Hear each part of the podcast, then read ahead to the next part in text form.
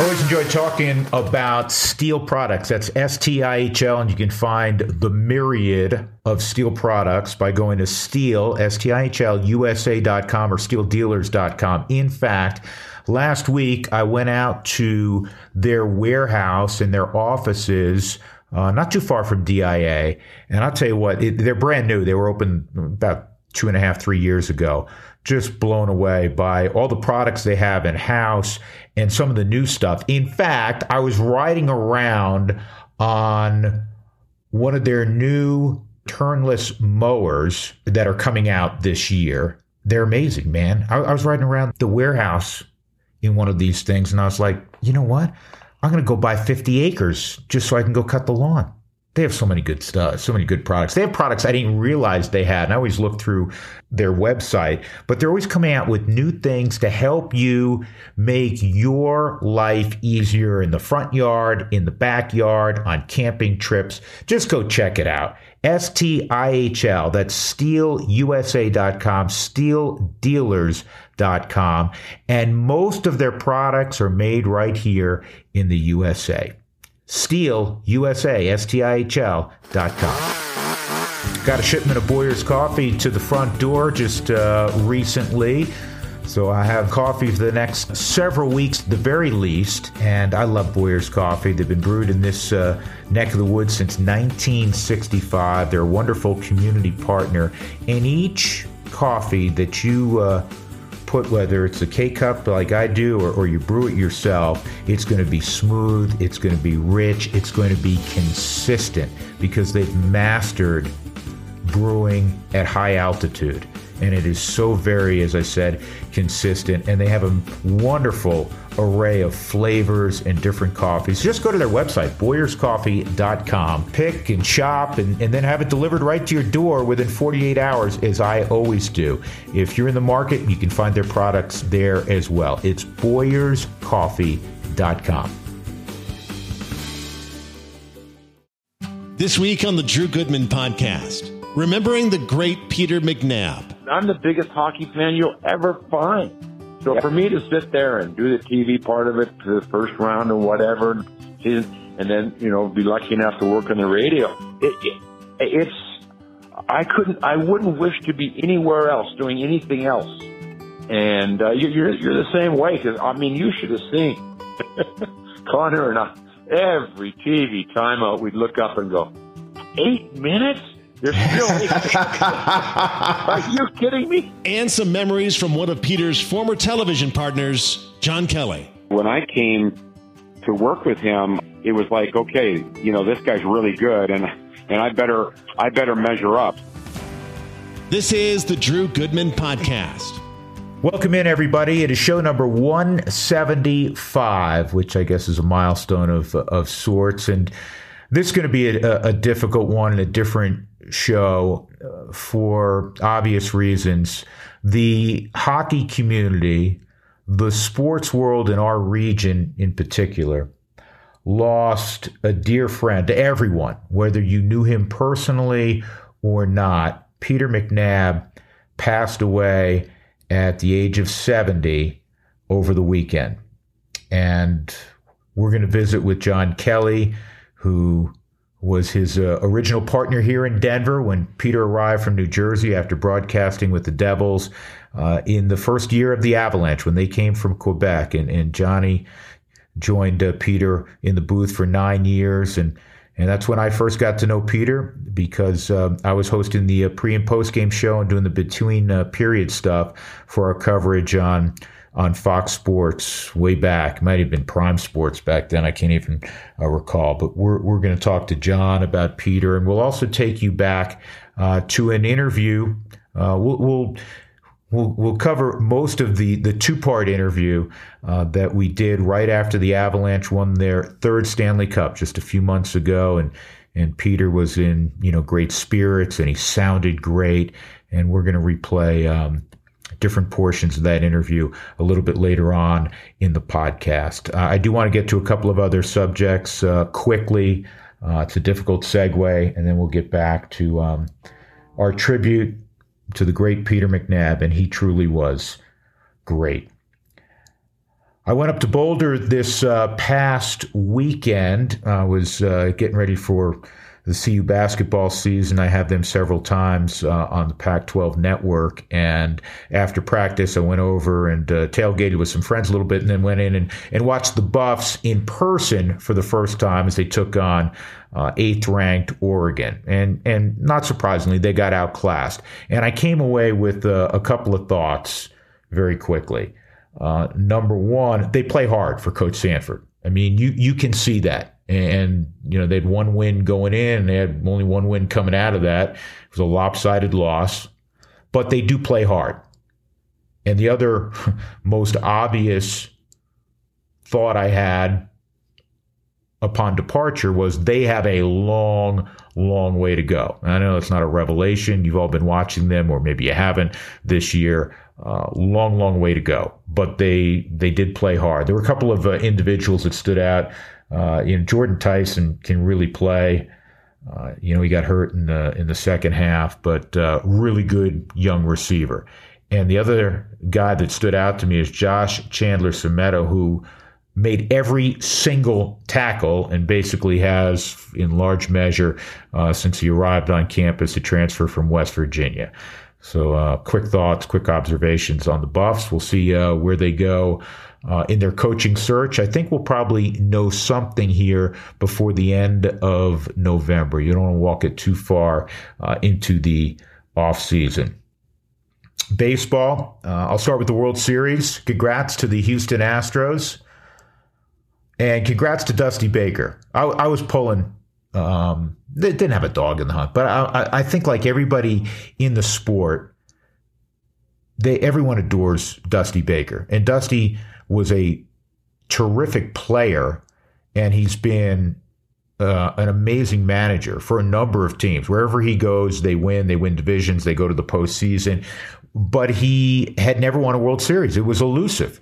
He came close with the Giants, but never had won a World Series. And now he's a world champion, and you feel great for him. And I can't imagine anybody in the sport not feeling great for him. So that was my first uh, thought on on the Astros capturing the World Series. The second thought was that the best team won. It doesn't always work that way in baseball, but the best team won. And I know going into the postseason, the Dodgers had the best record, but I still feel like Houston was the more complete team. Better bullpen, healthier bullpen, healthier rotation. And, and similar to the Dodgers, they can score in a variety of ways. And you saw that. Uh, they used their speed. Um, they used the long ball too. How about in game six? Yordan Alvarez hit the ball over the batter's eye against Alvarado. Left on left, came in at 100 and went out at like 3,000 miles an hour. And you knew as soon as that ball left the bat, it went from one uh, one nothing deficit to a three to one Astros lead. You knew that it was all done. it was all over. Um, other thoughts from that Houston victory. Good for Justin Verlander. He's a Hall of Fame pitcher. Uh, he's been a good postseason pitcher, except for when he arrived at the World Series. He had an ERA over six going in. He wasn't masterful in his uh, Game Five performance, but he was good enough. He was good enough, and he got his first uh, World Series victory. And how about how about the combined no-no, started by Cristian Javier? That was amazing. Just a second no hitter in the history of the World Series. Don Larsen's The Perfect Game in 1956, of course, was the other one. But the best team won. The most complete team won. Hats off to Philadelphia. They had a great run. They have an exciting lineup. You know, I was hoping that the uh, the, the Avalanche, the uh, Rockies, signed Kyle Schwarber last offseason. He was my, for me, my number one uh, target. Um, I, I, know they flirted with him. They end up signing his uh, his teammate Kris Bryant, his old teammate from Chicago. But Kyle Schwarber, you know, I'm not going to hit for great average, but he's going to hit bombs, and he comes up big in clutch moments. And he gave Philadelphia a one nothing lead uh, in Game Six. We know they could not uh, hold on to that. He had three home runs in the World Series. He mashed in the postseason. He's great in the clubhouse. But uh, Philadelphia overall, tremendous run. Tremendous run. Good theater. It's a good World Series. Really good World Series. Good postseason. And the way this baseball season started with the lockout, not knowing if if Major League Baseball was going to miss games, and everyone, me included, people in the game, fans of the game, just upset. They're tired of uh, of you know the bickering with people trying to split up an eleven billion dollar pie. But fortunately, that's now in the rearview mirror.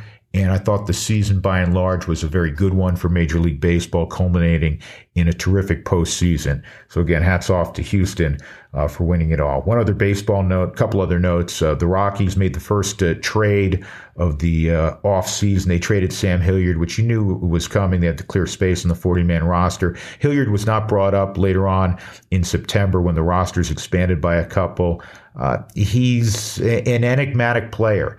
He's a marvelous talent. You know, he's 6'5, almost 240 pounds.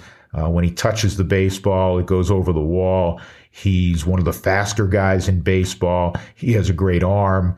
Um, he plays a whether it's in center or on the corners. He plays a, a very good defensive outfield. Uh, but you know, there was always a lot of strikeouts. He did cut down on it this year, but he just couldn't put it all together and he needed a change of scenery. I think he wanted a change of scenery.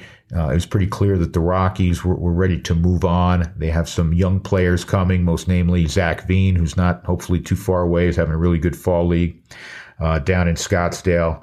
Uh, so I wish Sam Hilliard the best. Uh, I, I, think he's a terrific young man. He obviously has gone through tragedy with losing his dad uh, to Lou Gehrig disease, uh, but as frustrating, I'm sure, as this year was for him, uh, he always handled himself with great class, and I wish him nothing uh, but the best in Atlanta, and uh, and hopefully he gets an opportunity, and hopefully he can realize um, some of that talent on a more consistent uh, level. The Rockies get in return Dylan Spain, a 24 year old uh, six foot six pitcher with a big arm, who was in High A last year in Atlanta's chain. Uh, he has always struck out a little bit more than uh, number of innings pitched. That's something you look for. The walk rate's been pretty solid, so we'll see. He looks like he's going to be a, a pen arm. Uh, he made a few starts this year in A ball, but we'll see. You know if he can emerge, and um, that'll be one to you know look toward over the next uh, couple of years if, if he can keep climbing the ladder. That's Dylan Spain. The Rockies made a couple of moves on their coaching staff. Um, you know that um, Stu Cole was reassigned uh, to the to the minor leagues, and uh, you know I love Stu. I thought he was a great, great third base coach, which is which is something that I think people oftentimes don't take a measurement of. But do you make good decisions when you're sending runners? Um, are you astute to what the score is and, and where the game is? And and I thought Stu was was a plus in that regard and he's been with the Rockies forever. But uh, the Rockies need a new third base coach, an infield coach, and um, they brought up Warren Schaeffer, who's 37 year old. Uh, former player. He's been the manager last couple of years down in Albuquerque. Good man, really good man. So I'm excited uh, for Warren Schaeffer uh, being on the third base coaching lines and working with the uh, Rockies infielder uh, infielders. And then um, Dave Magadan uh, moved on, well respected hitting coach, and he's replaced by Hensley Meulens, Bam Bam, if you remember when he played. And um, I've gotten to know Bam Bam over the years because he was on Bruce Bochy's staff for uh, a number of years in San Francisco. Um, you know, third base coach, hitting coach, um, not third base coach, but hitting coach and bench coach um, in San Francisco. And I think uh, as fans get to know both of those guys, they're going to really, um, really like uh, both of them. It's, it's, still at the big league level. Uh, I've said this many times for hitters talent trumps everything else. It's, it's, not like some hitting coach comes in and magically turns the 230 hitter into a 300 hitter or turns the guy who hits, you know, six to 10 home runs a year and all of a sudden becomes a 30 home run hitter. That doesn't happen. But, you know, new voice, new energy. Um, and I think the Rockies accomplished that in bringing, uh, bringing on Bam Bam uh, to the staff. So I'm looking forward to uh, to getting with those two guys. And um, I, as I said, I think all the fans out there will uh, will really like them as well. We're just getting underway with the off season. More to come in future podcasts.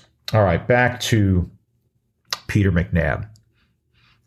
I had Peter on right after the Stanley Cup victory. And he came on for an hour, um, actually more than that. We, we broke it up into two parts and, and he sounded terrific. He sounded, you know, like like normal Peter. And even though he'd been battling at that point in time for the better part of a year, cancer, and had been in remission. And I got a call um, just a couple of days ago from a very close friend uh, in the business who let me know that you know that Peter had taken a turn for the worse, and um, and then literally 48 hours later he was gone, way, way, way too young at 70. And I know when someone passes and uh, somebody that the public knows, they, you, you hear, you know, certainly many positive things. And everything you've heard and will hear on this podcast about Peter McNab is not an embellishment one iota. Peter McNab was a fabulous person. I mean, he was disarmingly nice to everyone he met he had a terrific playing career, um, but I, he he honestly was so self-deprecating. You'd have thought he was like some journeyman that got a cup of coffee in the NHL. He scored 363 goals. He had over 800 points as an NHL player. I remember him first with the Boston Bruins. And I also remember my first uh, time I met him, when, the Avalanche came in 95, 96, John Kelly, who you hear from in a little bit, was, you know, doing the games and, and Peter was, his, was brought on from New Jersey to be his partner. And, and uh, I was doing the pre and post game most nights and, and between periods. And I remember that first night against Detroit hosting the pregame show. And, and Peter was, uh, I've told this story before, he was kind of like flop sweating uh, under the lights but you'd never know it. They're dabbing him when he was off camera. You'd never know it because he wasn't nervous. It just, you know, he he was, you know, it was, it was his first uh, time in Denver. But I, I'll tell you what I, I came away with very quickly. I learned, and you all learned, more hockey from Peter McNab than if you went to some NHL college, you could not have learned anymore. And he brought an energy, a respect for the game, and a respect for the viewer um, that was just perfect. He never talked down to any of us. He educated, he did it with enthusiasm, and I'm telling you, it was authentic. You're going to hear from John Kelly in a little bit. Um, he was, in the hockey vernacular, a rink rat. Loved to be around the rink, loved to talk hockey, loved to, to meet new people, had a had the most infectious laugh. You heard it on the air. Young people will ask me who are aspiring broadcasters, "What's your number one piece of advice?" And I say, "Be yourself." Your on-air personality shouldn't be a grand departure from who you are walking around town. And for Peter, it was 100%. When you were listening to him on Avalanche games on television, that's the same guy that we knew off the ice. Fun to be around, as I said, an infectious laugh, cared about people, loved his family, uh, loved to engage with, with kids. And I was, I was just shocked, man, when, you know, there, are people that you feel like, well, he's, he'll, he'll kick cancer's ass. And I remember talking to him about it, uh, earlier this summer. And, um, it just uh, it just stopped me in my tracks when when I heard that he passed. So what we're going to do here is we're going to have a little conversation with John Kelly, his original partner with the Avalanche, and uh, from there we're going to take you to um, some different excerpts from that two part series I did with him on the podcast after the Avalanche captured the cup just a few months ago. So here's his original partner, who's now doing the St. Louis Blues and continues to do a marvelous job as a play by play guy on television, John Kelly. Well, Johnny, I uh, I wish you and I were talking under completely different circumstances. I know you feel that as well. Um, I'll begin here when uh, you know we we had thought you know Peter was in remission and and I talked to him for over an hour um, for my podcast actually right after the cup and he sounded if you didn't know what he had been through you would have sound, you would have no idea he just sounded like Pete. Uh, I, I assume you were just like all of us, just blown away. Yeah, it, it's it's a really tough day for for my family and myself personally, Drew um, when I found out yesterday that he had passed. You know, I had seen him in um, the second round last year when the Avs played the Blues, and his cancer was in remission, and we talked about it, and, and he was in great spirits. And I just assumed that that continued through the fall. I know he had done some games and done some other things, and I saw him. He looked great. And then when his wife Diana called me last Thursday and told me that he had taken a terrible turn for the worse, I was I was shocked and um, just just a great person, uh, a great friend of mine and our family, and and I know that the Avalanche hockey community ha- has lost a great ambassador for the game. Uh, and, and Drew, you know, you knew Peter really well as I did. You know, it didn't matter if you were a broadcaster, a player, a fan, or whatever. He had time for you. Um, he had no arrogance about him he was just a really nice guy that loved his family and loved the game of hockey. And it's a terrible, terrible loss. Yeah, and I think as you simplified it, I know when someone passes, it you know it's it's always tragic, and and you're going to gravitate to positive things and positive attributes about that person. But honest, honest to God, anybody who knew him, e- even in passing, but those of us that, that knew him pretty well, you're like, no, this guy's this guy's one of the nicest human beings you'll ever meet. And and that was a fact. It's not an embellishment because we're all sad at his passing. Exactly. Um, he and he loved to talk about his his girls and his his wife and you know he at the time Drew and I was there I had young kids my my oldest was only 2 months old and then we had two girls while we were in Denver and he loved to live vicariously through me with my kids, you know, the shenanigans they were up to and things like that. And, and he was always so nice to them. So, you know, that was number one. And then number two, he, he just, he was a hockey lifer, Drew. He was one of those guys that, you know, you got to the rink, you talk about your family and, you know, catch up on what happened the last couple of days. And he didn't, he didn't want to talk about, you know, the latest TV show or politics or things like that. Right to hockey and you know talking about your team and then the latest trade or the latest gossip or whatever. And you know I, I think that Peter and I connected so well as broadcast partners because we both felt the same way about hockey. Um, we both, of course, came from great hockey families. His dad, a former GM, his brother was in the game, and of course my dad and brother are obviously in the game. So we had that connection of hockey had always been our life. And so, like I said, we'd get to the rink and talk about our families, but then right away it would be about the game of hockey. And he, he could talk endlessly about, um, the game and the, that night's opponent, things like that. Um, it, it was, it just all consumed him. And, and, um, I, I, was so happy and so proud to work with him for nine well, years. Well, you, are a big part of this, and and then you know you moved on to St. Louis after nine years, and you've done a marvelous job there. But do you, I, I hope you realize, and I, and I think you know because you live the game every single day, and now the Avalanche, a three-time Cup winner, but you think back over the last 26 plus years.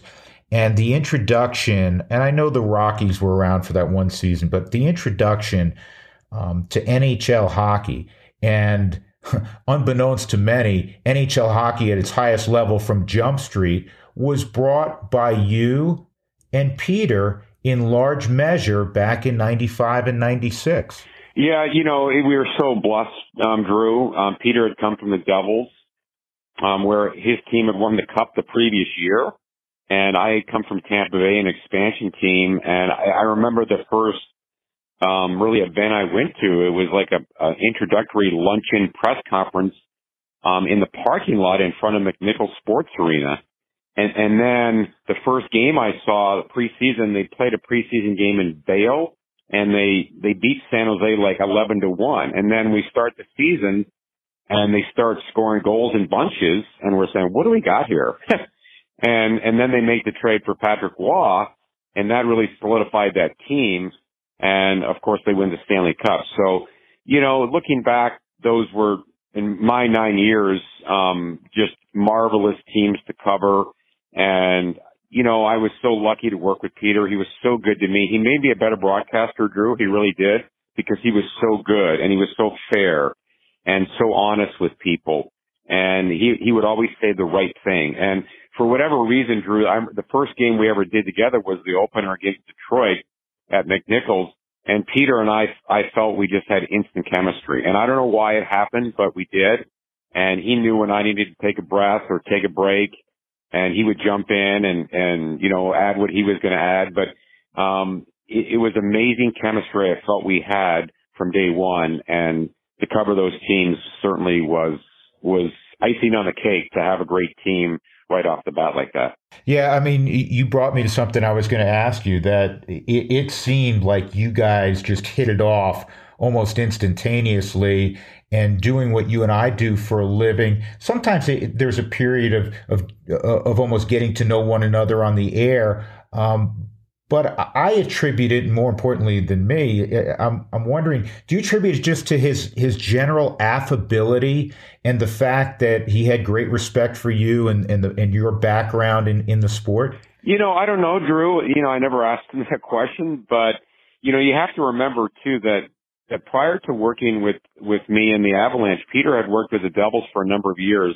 I don't know exactly how long, maybe ten or so, and he worked with with Mike Emrick and Gary Thorne. I mean, two of the greatest hockey broadcasters in, in U.S. history.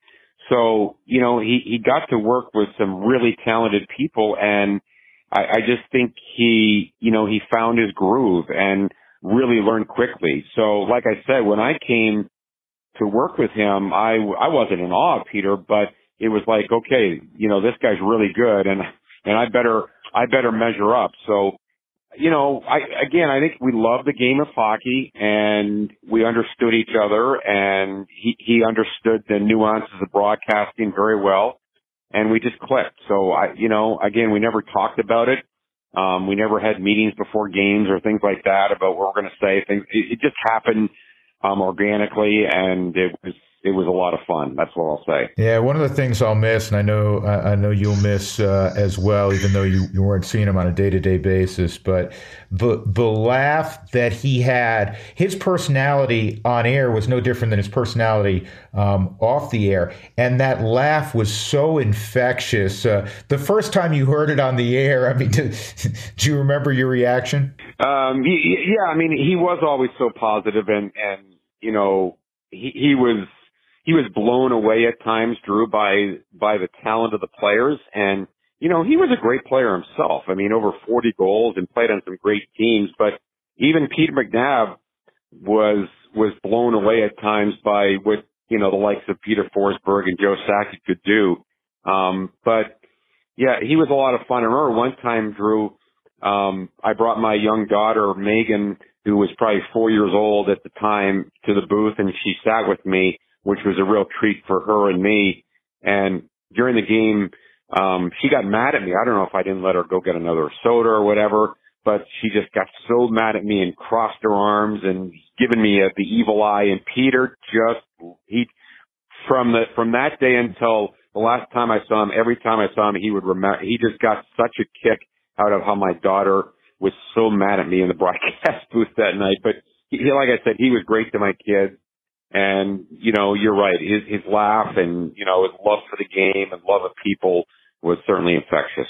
John, I really appreciate you you reflecting. I know it's uh, it, it's very difficult, and uh, I know you have a game tonight against Boston, and um, I, I, guess there's um, a, a, degree of irony, if you will, that, that you're playing the Bruins tonight, and I, I'm I, I know the Bruins, um, and certainly St. Louis as well will will honor Peter because uh, when I think of when I originally remember Peter, he was wearing uh, you know was wearing that Bruin sweater, and, and you're right. I mean, he was so humble.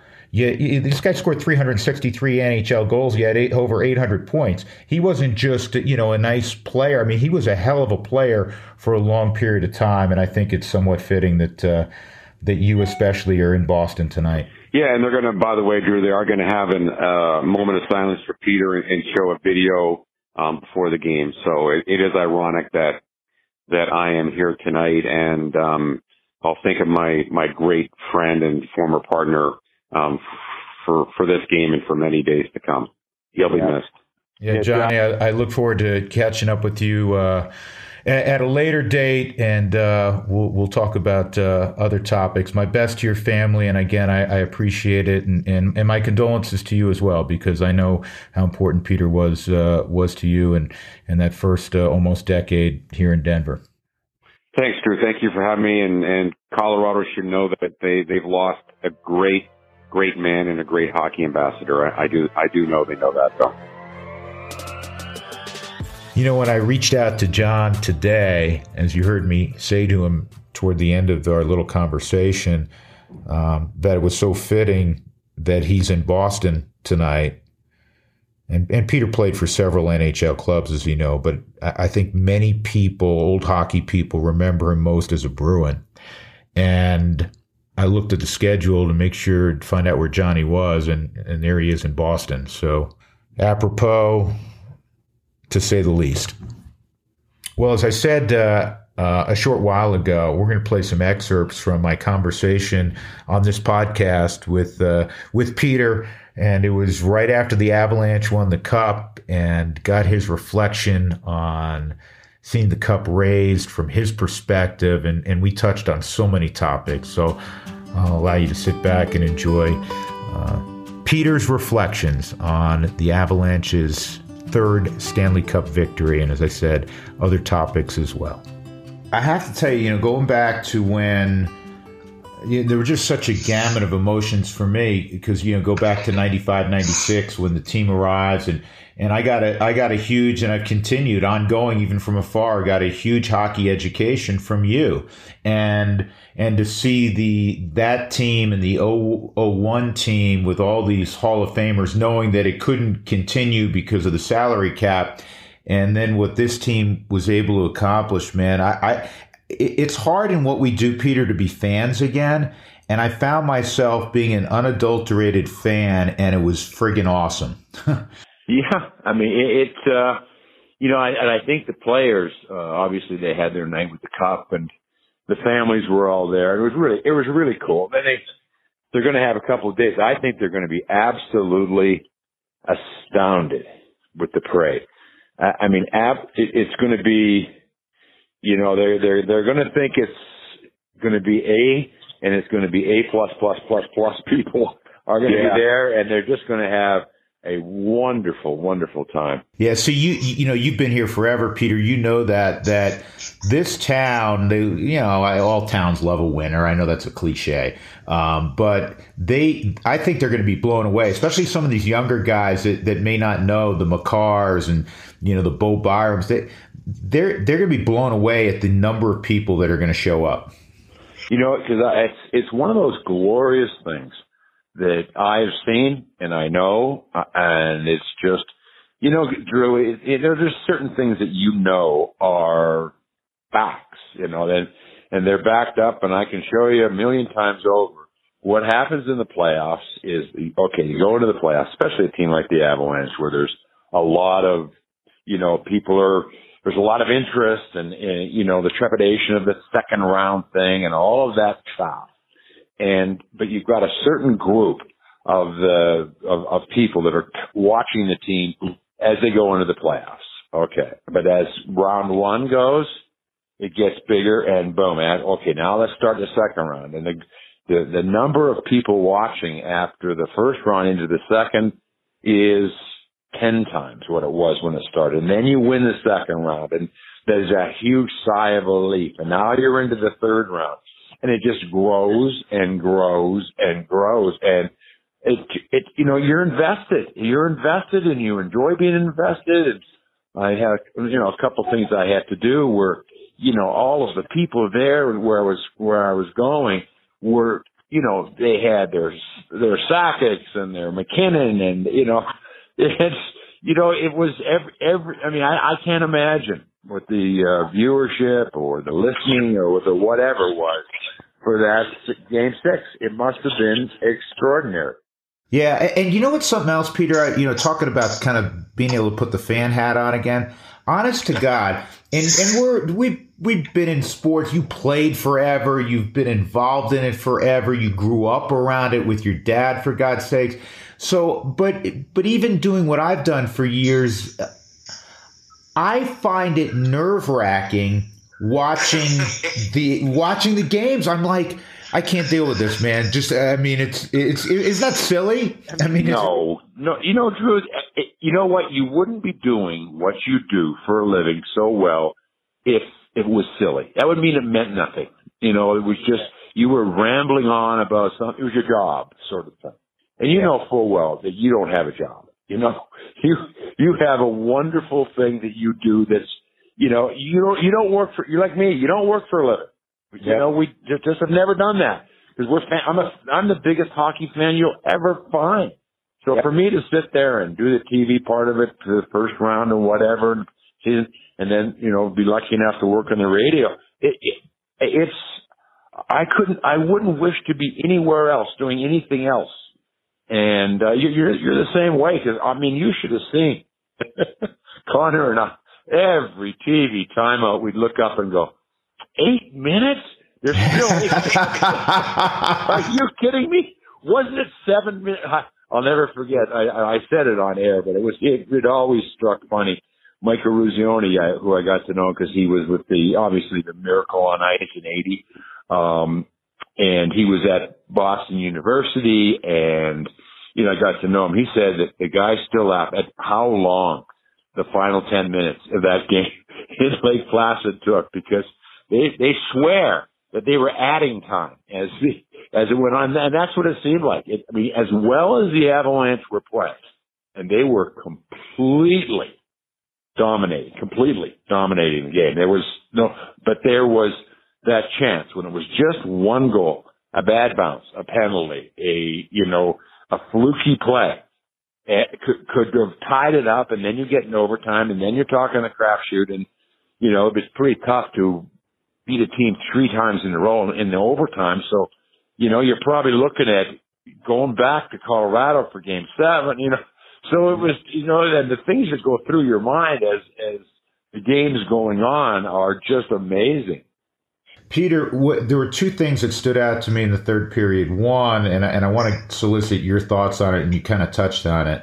Um, one, the Avalanche played you know, at least in in my mind, you know, you you forget periods. You have a great memory for these things. You can go back, go, yeah, remember game two against the LA Kings, or but that they played as perfect a period when you're talking about two elite teams as as I can ever remember seeing. And the second part, because I'm always going, yeah, you can territorially dominate, and all of a sudden you give up a fluke and it's two two, and then holy shit, you know, now you're in overtime.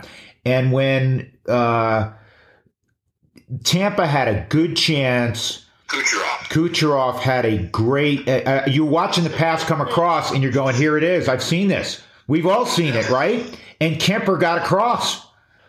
I mean, he made. Um, you know, I talking to him a little bit on the plane. That was the save of his career, save of his hockey life. He'll he'll have that one to show his kids as he looks back on his career years from now and say, I made that save at that moment, and a few minutes later, this, this, this my club won the Stanley Cup. I mean, I, I don't know how goaltenders handle the pressure. I, I, it, it's phenomenal. I've been around, you know, I was, was talking about, been around goalies that are Hall of Fame goaltenders, Roger Crozier in Buffalo, Gerry Cheevers in Boston, Marty Brodeur in New Jersey. I was, that, I was playing with the other two, but then around, and then of course Patrick Roy here. They're they're a different breed. They're able to handle. Uh, I mean, I would just, I, I, I just the the scrutiny alone would bury me. And they they just you know and he, you know to to do what he did because he had to win four games. That that was his job was to win four games. And he you know they win four three, and then he then he's got a shutout, and then he's got a two when he when they win three two, and then a two one. So he he won every game that was there to win. He won, and that's yep. all you can ask a goaltender to do, especially when the guy at the other end is Vasilevskiy, who right now probably stands as the best goaltender in the National Hockey League. But Darcy Kuemper can say, but you know what? Stared him down and I won. Absolutely. And, and Peter, overall, that third period for you was at where where would you rate it among great periods with with what was at stake that you've witnessed or or, or participated in? Yeah, I, I think you hit the key right there. I mean, the Avalanche have played a lot of periods like that where they just completely dominate. They've played it in the playoffs where they completely dominate. You know, this is a club that went nine and one on the road. You know, so I mean, you know, everybody else was minus, in, you know, in the National Hockey League on the road, except for St. Louis. And, you know, it, it's a, it's a tough place to win is on the road. And the Avalanche, uh, all four series, they want the game clincher that, that's quote unquote toughest game to win was on the road. So the Avalanche had a lot of those periods. But as you said, when the stakes were at their highest, they were they did the thing that is you have to be impressed with is that most most clubs you see the one three one, the sit back, the wait, you know, and the Avalanche actually did that in one game where they against St. Louis they kind of sat back and let St. Louis get back in that game, but they learned their lesson from that game as they learned the lessons from years before. And you know, it's funny. I was talking to somebody you know, they're saying that, you know, they didn't think maybe the first two losses in the um, second round hurt them enough. And then last year, that one absolutely devastated them. And they were not going to let anything happen to this team this year. And when you play that way, your way, um, cause I, I was, I had a, a, you know, just a conversation and, and we were, you know, he kind of looked at me and we were laughing. Uh, Cale Makar, uh, there was about 10 seconds to go and he dumped the puck into the far corner. And, you know, usually defensemen back on. He chased that thing down. yeah. It was brilliant. He was, he was not, no, but he was not going to let that thing get out of the zone. He, he yeah. was on that guy. That poor guy looked over his shoulder, I'm sure, said, what is, I mean, isn't that def- a defenseman? And, you know, and the Avalanche, did that all all playoff. They their defensemen to me, as well as the forwards played and all the wonderful stories, but it was the defensemen as a group that were the difference that other clubs didn't have. The Avalanche defensive corps, and that was I think was really the difference in all of the series.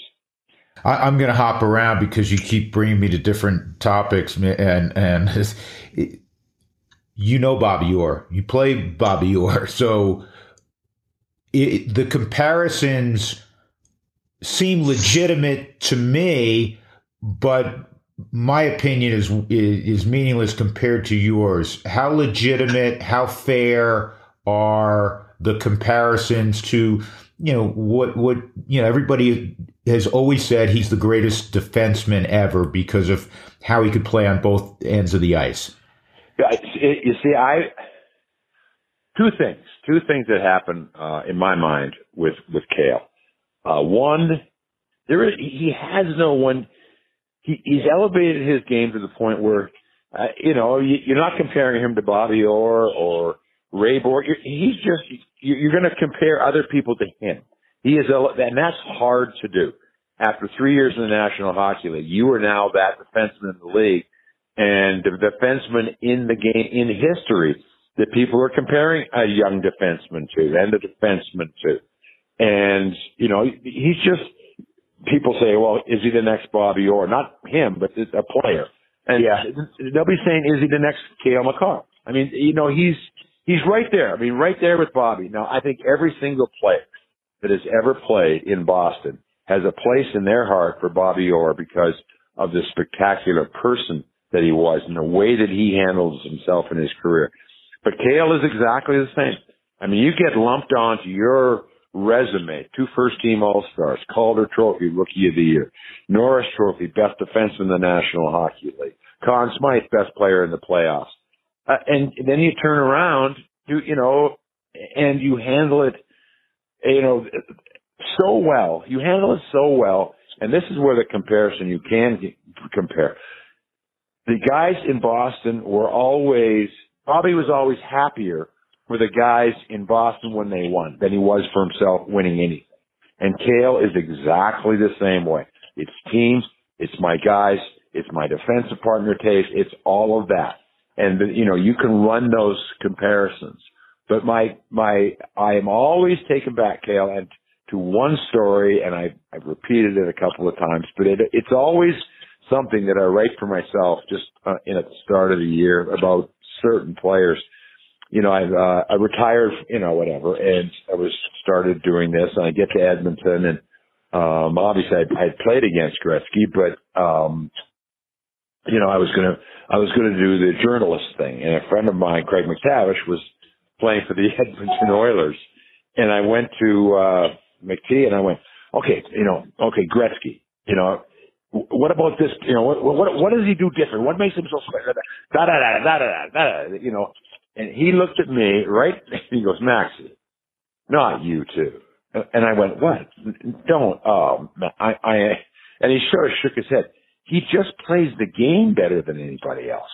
You know, and, and that's that's what Cale does. Cale just plays the, the game of hockey better than anybody. People were talking about his edging and his stick work and his defense and his offense and, you know, which is better. And it just goes on and on.